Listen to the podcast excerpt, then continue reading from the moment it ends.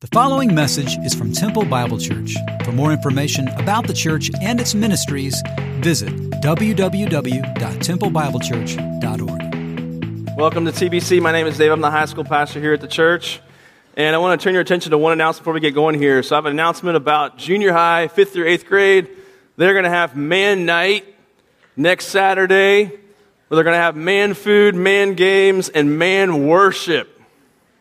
I'm not sure what that means. That sounds like Christian death metal to me. Um, but they're going to uh, have some man worship, which is worship, not worship of men, but worship by men. And uh, so if you want to be a part of that with your uh, son or grandson who's in fifth or eighth grade, you can email Tim Cartwright there at the below email address um, for this coming Saturday. Before we, we get going here, uh, I want to ask you to pray with me because uh, Gary and Bev had to go out of town yesterday. Their, uh, their niece, who was 16 years old, um, passed away suddenly in Baton Rouge. And many of you know Kristen Kitchen, who used to go here. This is her sister, her little sister. And so um, Gary said, This is not a suicide. This is, they're doing autopsy. It's something else completely. Um, but I want you to pray. Just join me in, as we pray for them as they've gone to be with their family, as they mourn with their family. Let's go ahead and pray together as a church. God, we're just mourning right alongside Gary and Bev and their family. We pray for a peace, for comfort. We pray that as they go alongside their family, Lord, that you would give them wisdom and, and great discernment. And as they point people to the gospel, people that may not even know you, Father, we pray that uh, you'd be at work in the midst of this tragedy, Father. We pray that you'd give Gary the words to say, give Bev the words to say, and give them the ability to mourn with their family right alongside them, Father. We pray as a church that they would feel the support of this body behind them as they go uh, to be with their loved ones, Father. We pray these things in your name. Amen. I'm not quite sure how to transition from that except just to say turn to Galatians chapter 4. Uh, we're going to start in a moment in verse uh, 12, Galatians 4:12 a couple of weeks ago, I was in my office and one of our secretaries came in and handed me a name and a number and said, Hey, can you call this person? This person called the office. They want to talk to someone about Jesus. And that almost never happens. So I called the number back immediately. And, and as I talked to this person, it became very apparent very quickly that this person didn't just have questions, this person had an agenda. And their first question was, How do you think someone becomes a Christian? I began to explain how I think someone comes to Christ. You put your faith and trust in Christ's finished work on the cross for your sins, and, and through belief and faith is how we're saved. And he said, Well, hey, what, what about baptism? And I said, Well, I think that's an act of obedience after you're saved. It's not, doesn't precede salvation, but it's after you're a Christian. And he began throwing out passages and saying how I was wrong and we as a church are wrong. And I said, Hey, wait, hang on. Are you, are you plugged into a church somewhere? And he said, Actually, I'm a pastor in Waco. And I thought, Oh no, this guy's leading people into this kind of thinking and theology. And so we went round and round and round for a few more minutes to no avail. And then suddenly the phone just cut out. And I thought, miracle, right? And, uh, and then the guy calls back. And I'm thinking, oh, should I answer this phone? Uh, what would Jesus do, right? And by show of hands, who would pick up that phone call? Raise your hand. Man, you guys are mean. Look at you. So I answer the phone because I'm nicer than you are. And, and I answer the phone, and we go round two, and we're just going at it round and round. And we're being nice, but we're just, I'm trying to talk to this guy. And this guy is just going in circles. I said, I said, finally, I said, hey, listen, are you also someone that teaches that you can have perfect sanctification? Meaning, you achieve a state of sinlessness in this life. And He said, Yeah, actually, I do believe that. You know, good trees produce good fruit. And I said, Okay, well, we've kind of hit a wall here in our conversation. I said, I, I can't convince you. You can't convince me. You're not going to convince me otherwise. And I ended the conversation with, I said, Hey, listen, please stop teaching your people a false gospel. I said, Thank you for being a great sermon illustration. And, and I, out of love, in the name of Jesus, hung up the phone. And I know you hear that extreme example and you think, well, that's an extreme case. Like, I would never fall for that. But I want to warn us this morning this is what Galatians is about. It's about works righteousness. And there are still people out there that teach that. And I'll caution you this morning that it's not just blatant, obvious works righteousness we fall prey to, but there is a subtle way in which you and I can fall prey to works righteousness. I want to show you this morning how this plays out in our lives. So, if you want to summarize what Paul's been talking about, he's been addressing the false teachers in Galatia.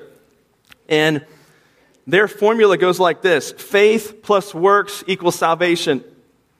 Paul's picture of salvation is different. Paul would say, no, faith leads to salvation, which then leads to works, acts of obedience. So they have gotten it reversed. And I know many people, uh, some pastors say things like, you know, we don't do good works to get saved, we do good works because we are saved. So we would say good works are not a cause of salvation, they are an effect of salvation.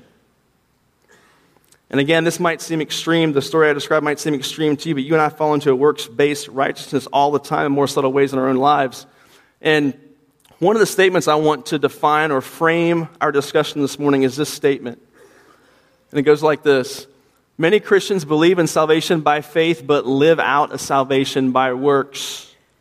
And so, the question I want to get to this morning as we go through Galatians 4 is the question how should the gospel affect our lives? When you really boil down the gospel, how does it imprint? How does it affect things in your Christian life? And, you know, I think many of us say things like, you know, we're saved by grace. We say that.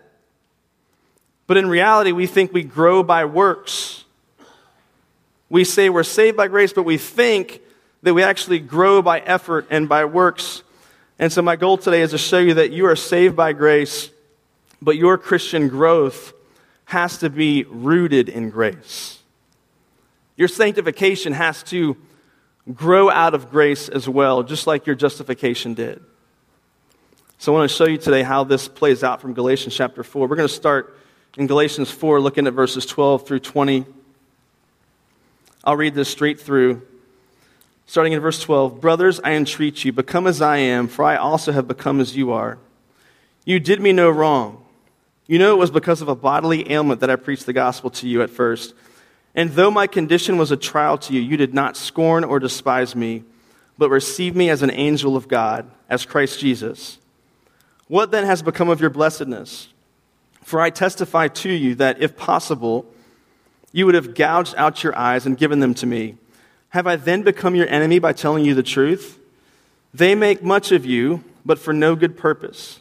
They want to shut you out, that you may make much of them.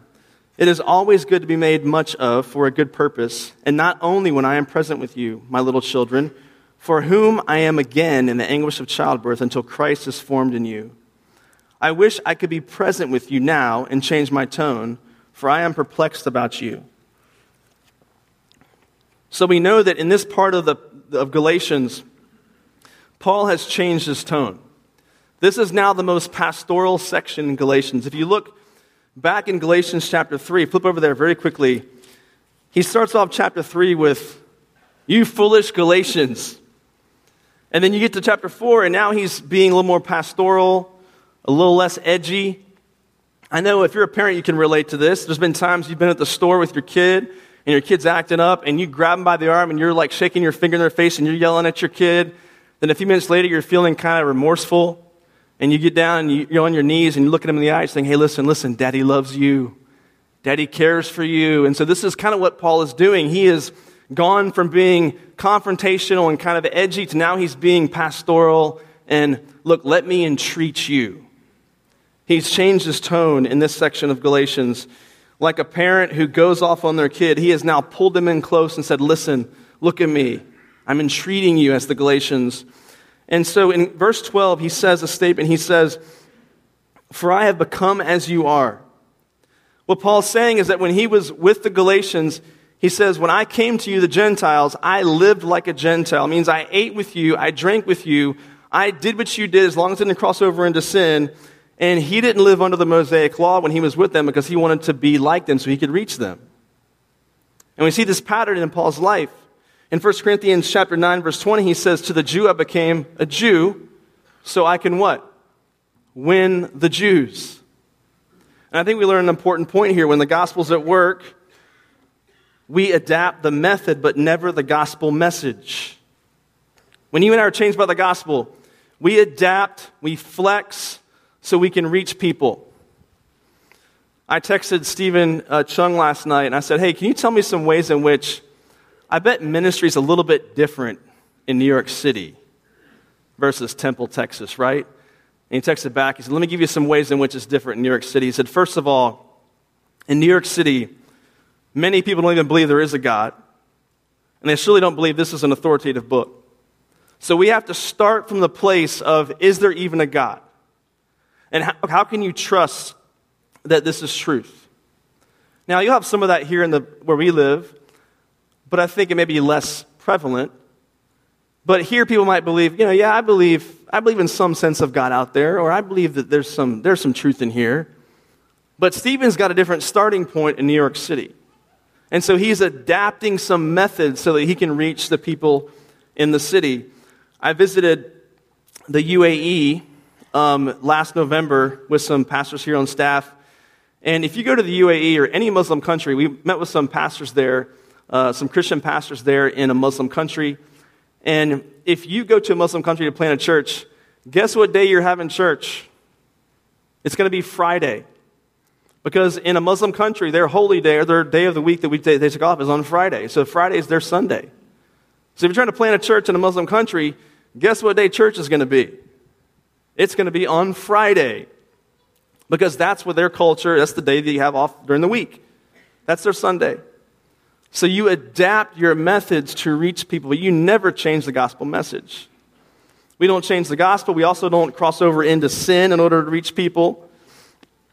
You know, some people think they got to change the gospel. We got to shave the, the harsh edges of the gospel off so we can reach the culture. You never, you never change the gospel, the meaning of the cross, the definition of sin, the need for repentance and confession. You never change those things to reach people, but we definitely need to change methods sometimes in order to reach people around us. This is what Paul would do. Other people think, you know, well, if you're changing the methods, well, that's cha- like changing the message. That's another mistake that we make in the church. We sort of put the method up there with the message as if they're equal.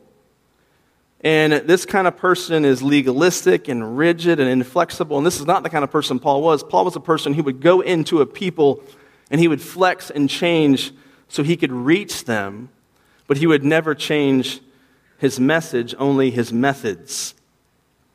Now, I've given you some sort of churchy examples. I want to give you one from just regular life.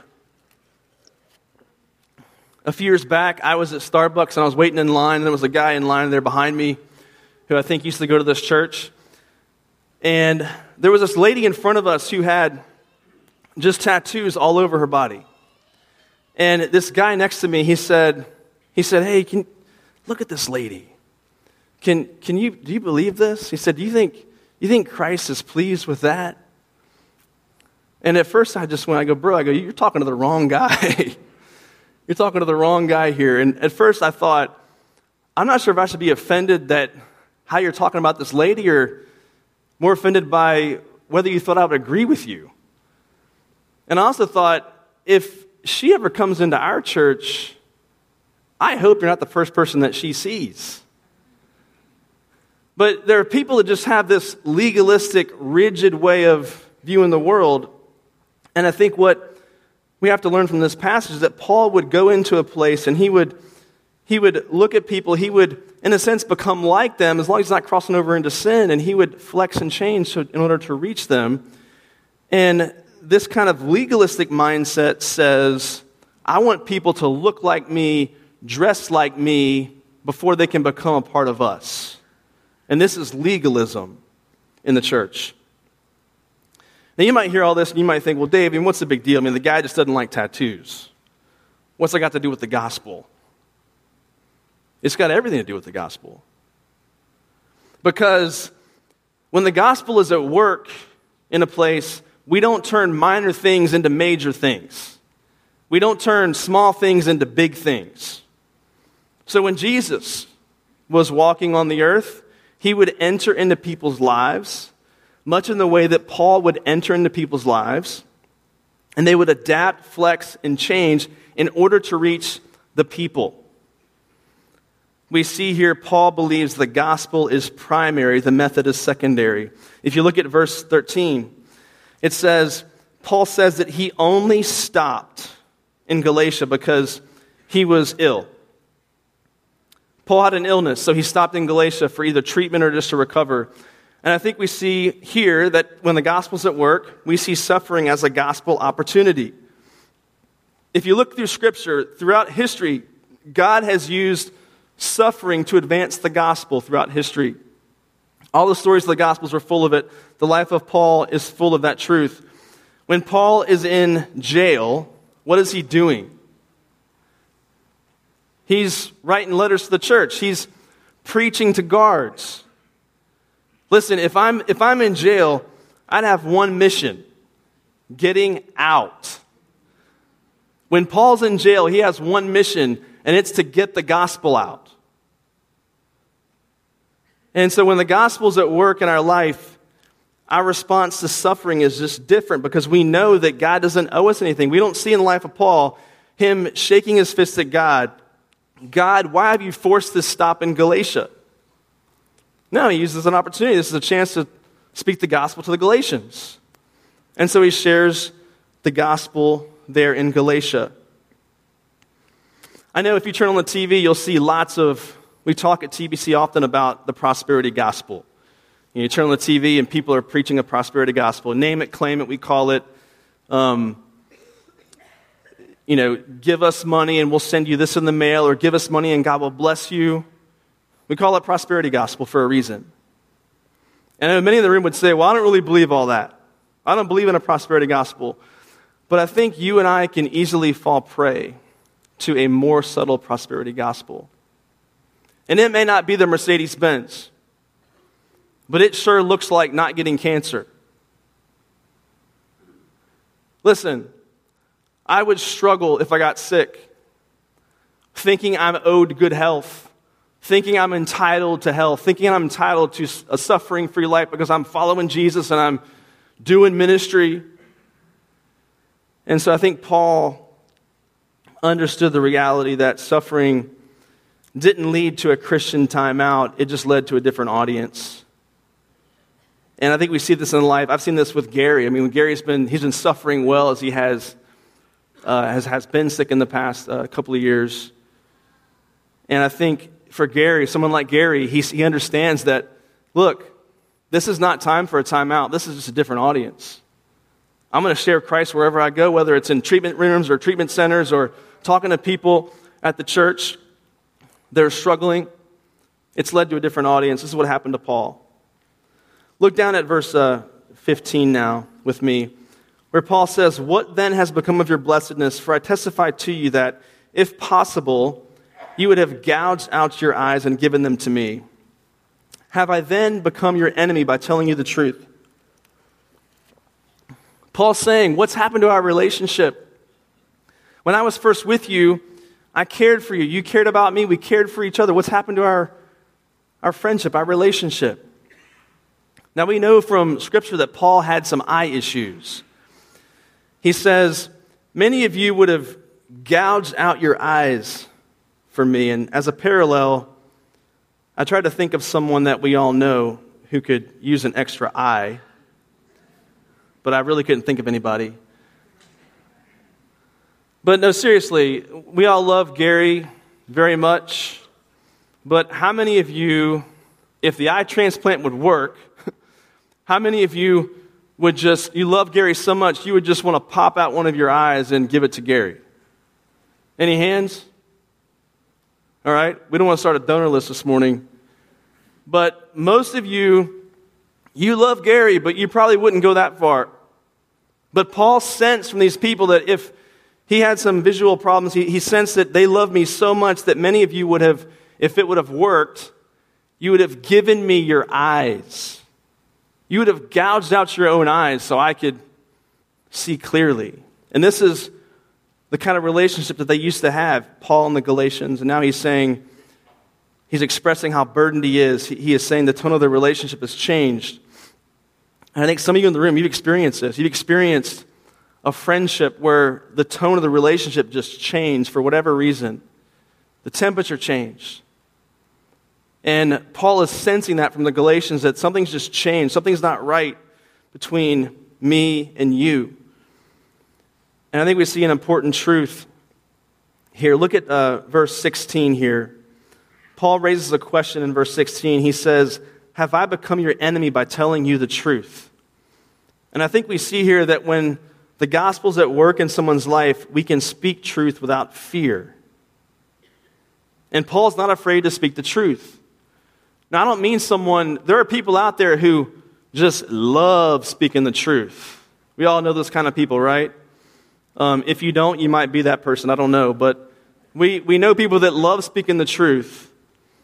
But Paul, when Paul knows when it comes down to it, he has to speak the truth because he cares for these people.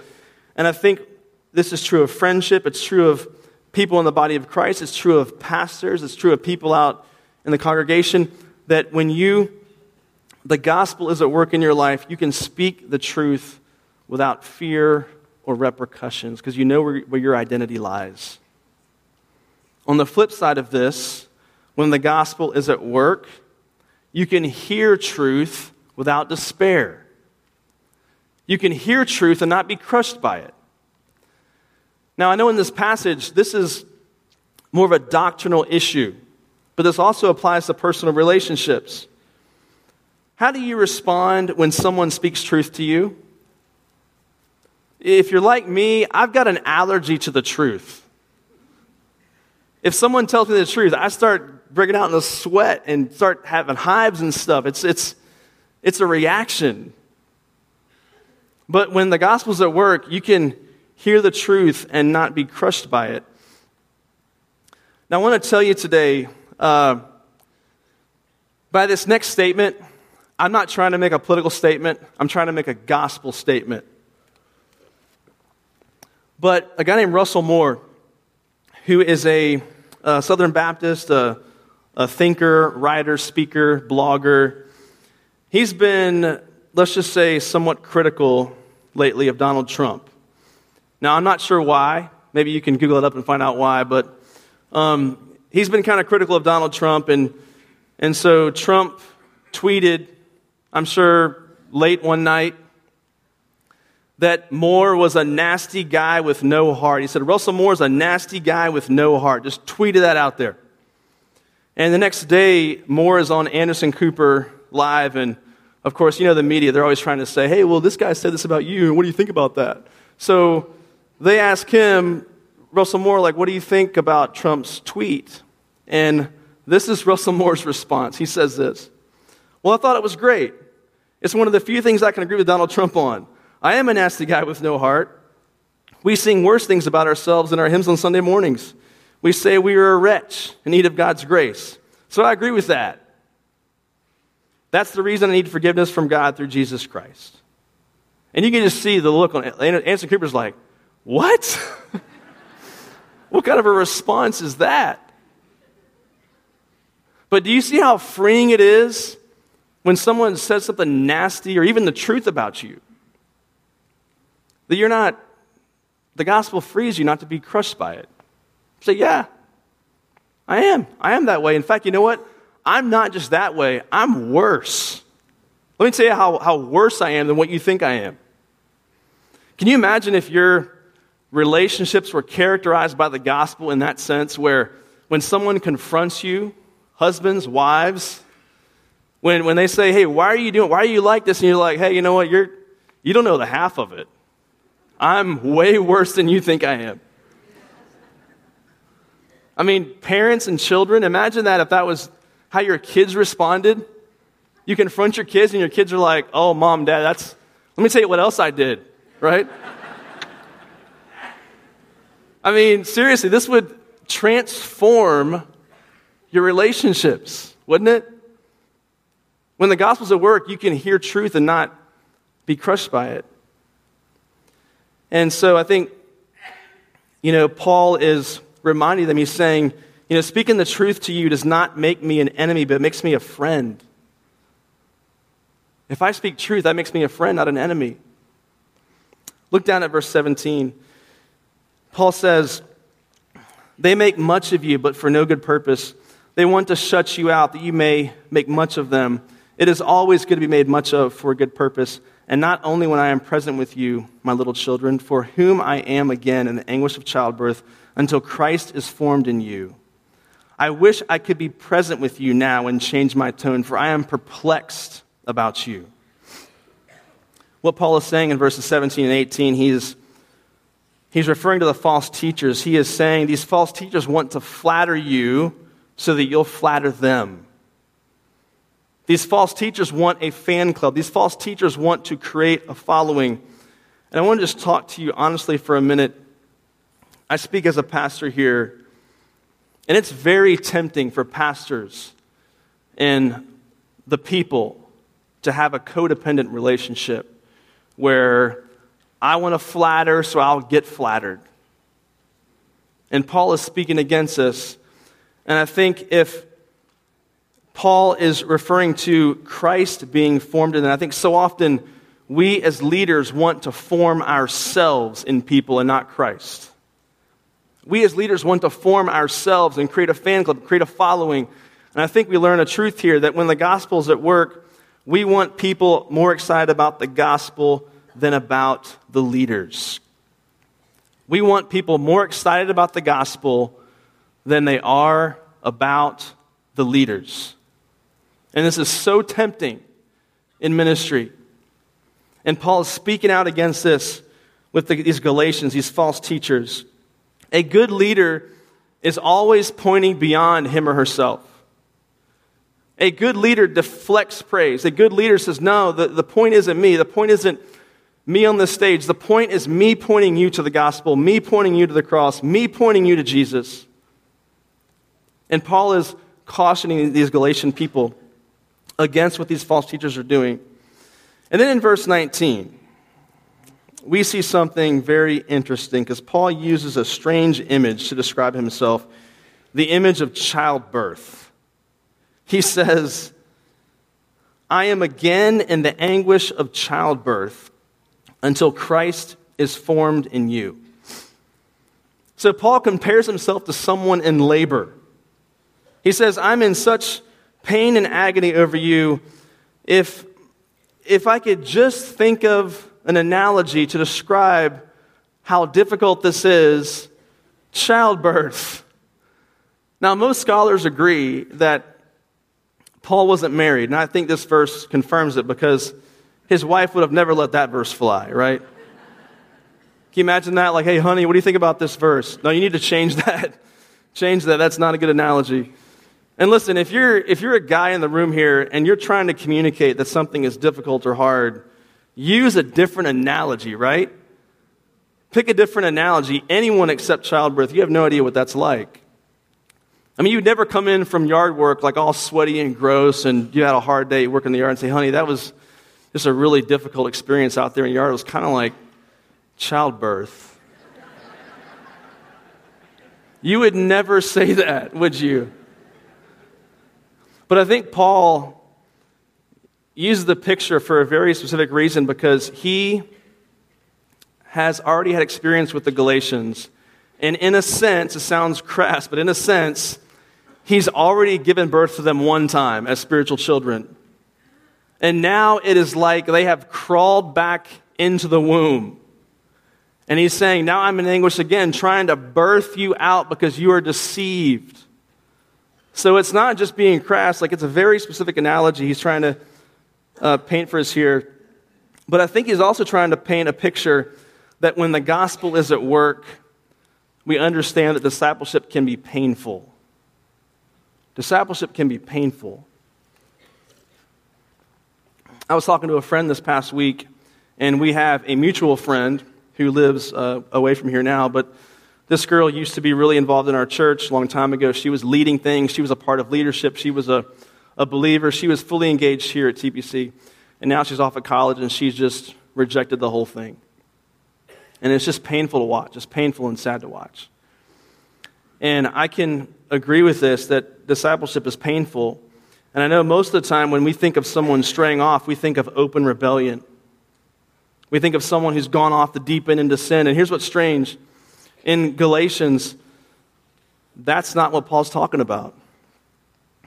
He's not talking about someone straying off into license and sinful lifestyle. He's talking about someone straying off into legalism.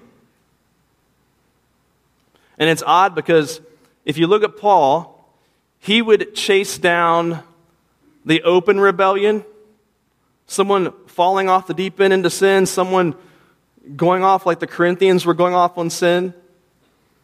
But he also writes a letter to the Galatians, and he cares deeply about somebody straying off into legalism.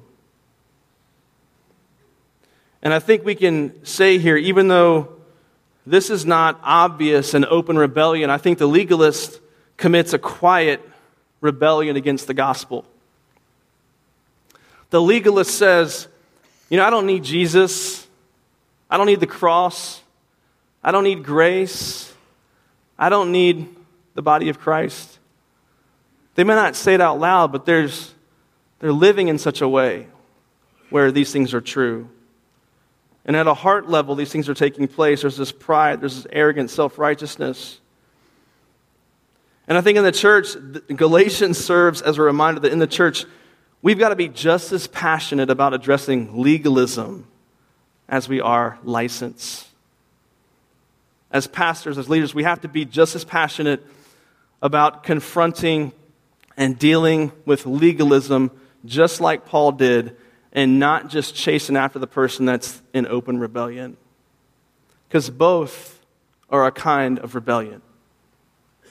One is obvious, and one is a rebellion of the heart. We also see in verse 20, look at verse 20 again. Paul says, I wish I could be present with you now and change my tone, for I am perplexed about you. Paul knows that if he were right in front of them, that he would change his tone. He's getting pastoral here. And you and I know this to be true. If you if someone is right in front of you, we tend to be softer. If someone is distant, we tend to be harsher. And if you don't know that's true, just get a Facebook and Twitter. You'll see that real quickly. You'll see what I'm talking about. I have a love hate relationship with social media. I love it because you see things about people you didn't know before. But I hate it because you see things about people you didn't know before.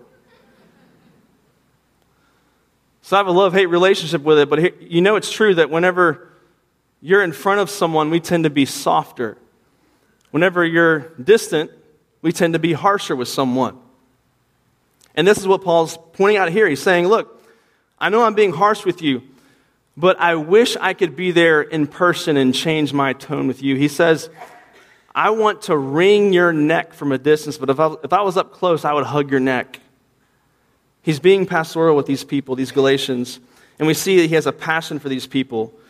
Now, I want to shift gears here for a minute, and th- this next section here, I'm going to summarize for you. So, we're going to read just one verse,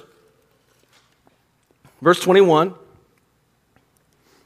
And Paul says, Tell me, you who desire to be under the law, do you not listen to the law?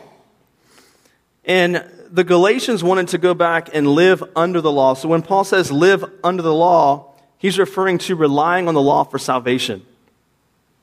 He's not referring to just obeying, he's referring to someone who's relying on the law for salvation. So Paul says, if you want to live under the law in that way, let's turn back to the law, the Old Testament, and let's learn from a familiar story that you might know about. So now he goes back to the story of Abraham and Sarah and Hagar. Ishmael and Isaac. And you know the story. Abraham and Sarah promised a son by God. They didn't get pregnant for a long time. And so what do they do? They take matters into their own hands. Sarah suggests, Hey, I've got Hagar, my maidservant. Why don't you take her, get her pregnant, and then she'll, he'll be like our son? Brilliant idea. So they do this. Abraham gets with Hagar. They have Ishmael. But now Sarah is what? She's jealous. I mean, I could have told you that, right? So she's jealous. A few years later, Abraham and Sarah finally have Isaac.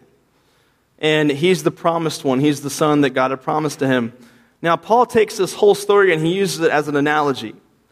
He uses it as an analogy because um, here's what he does as he, as he takes the picture from, from Galatians uh, 4.22 all the way to 31.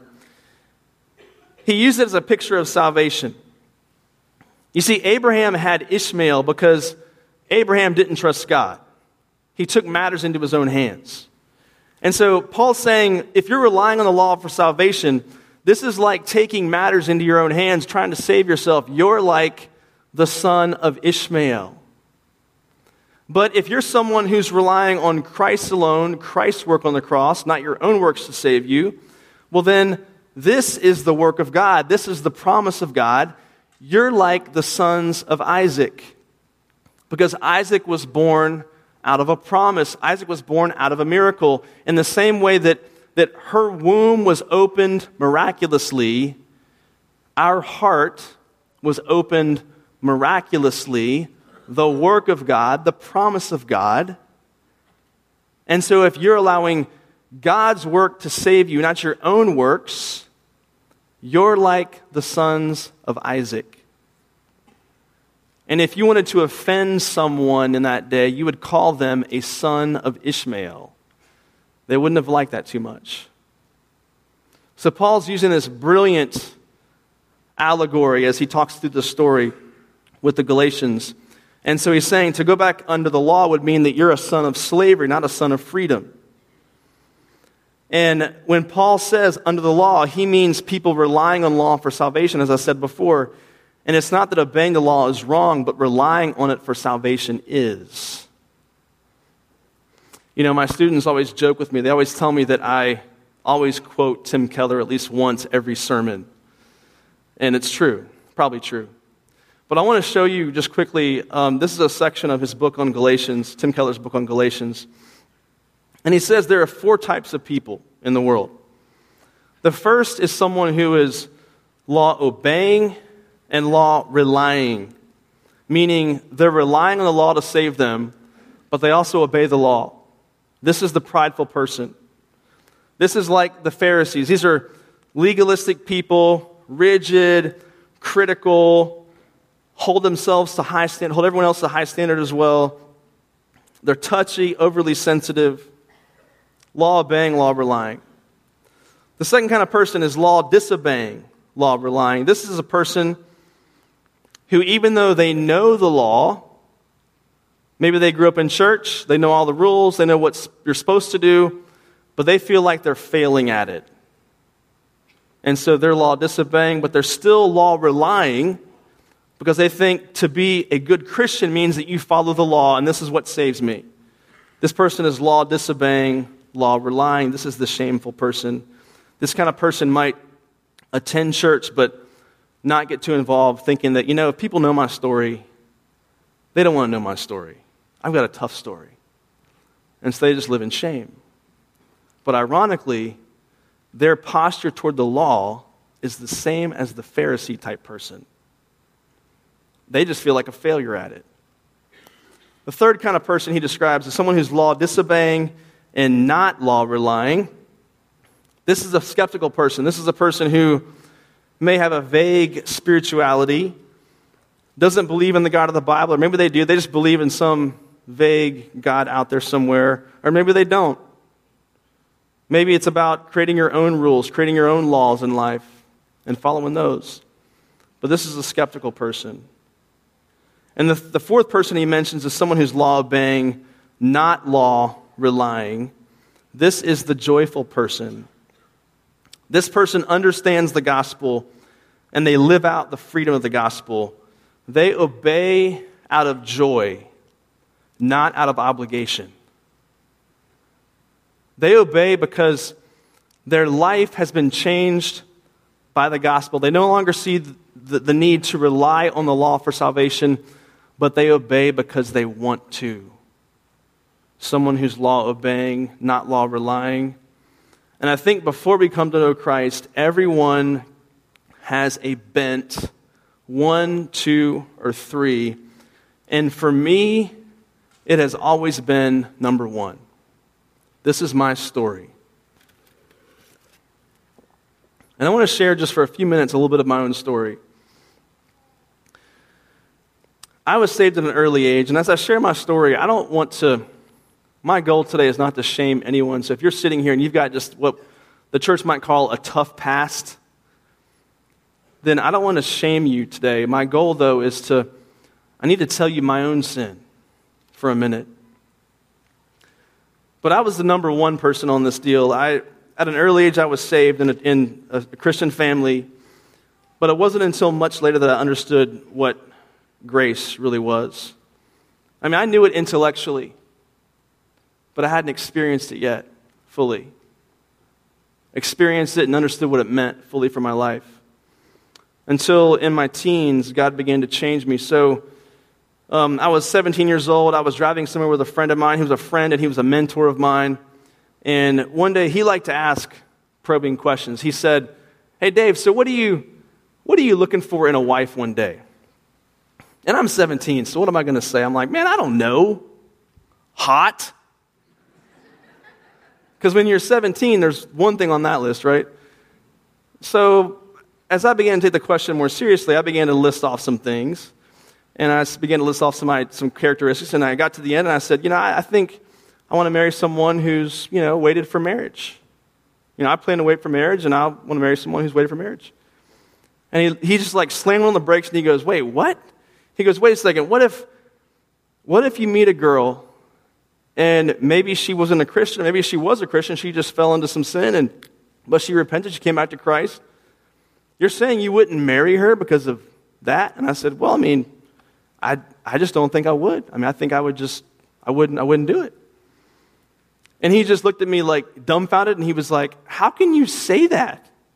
He said, Dave, you know my story. My story is, is rough. I have a rough past. Like, I it was with a lot of people before I got met, married my wife. And she showed grace to me. Like, how can you say that? And I said, Well, that, that, was, that was her choice. I mean, I don't think I would do that. Just very matter of fact.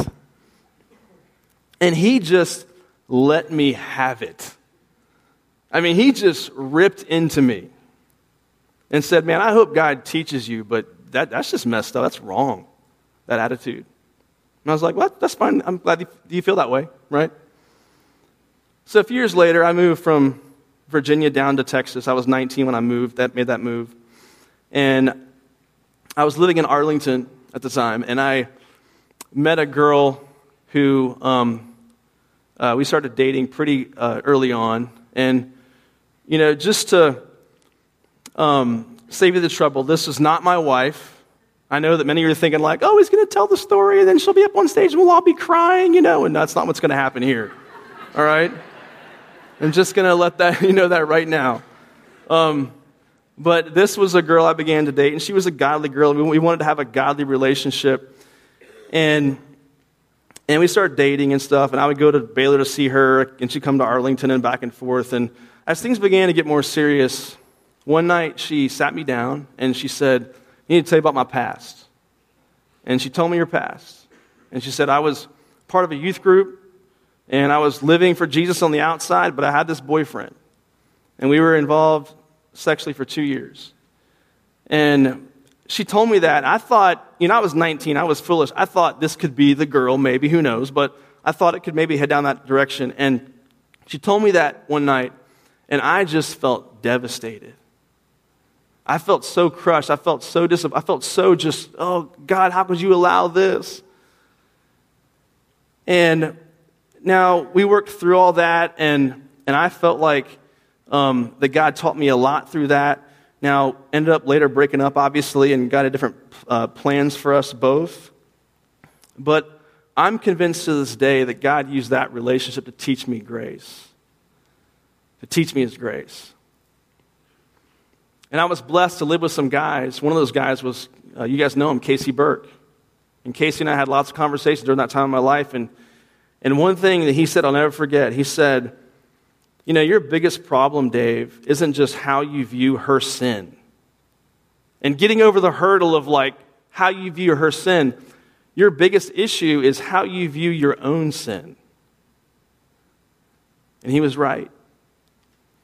because I didn't take my own sin seriously. I saw my sin as less than her sin.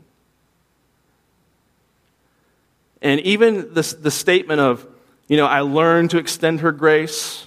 You know, I'm up here, she's down here, and I'm extending grace to her. That whole thing is just arrogant to say because it takes out the idea that I'm in the same position that she's in. And so I think that I was living my life as someone who was law obeying and law relying, thinking I'm better than because of what I have or haven't done. And I think we can say when the gospel's at work in your life, we give grace because we have received grace. Father, we are grateful and thankful that grace levels the playing field. Grace, at the foot of the cross, all of us are equal.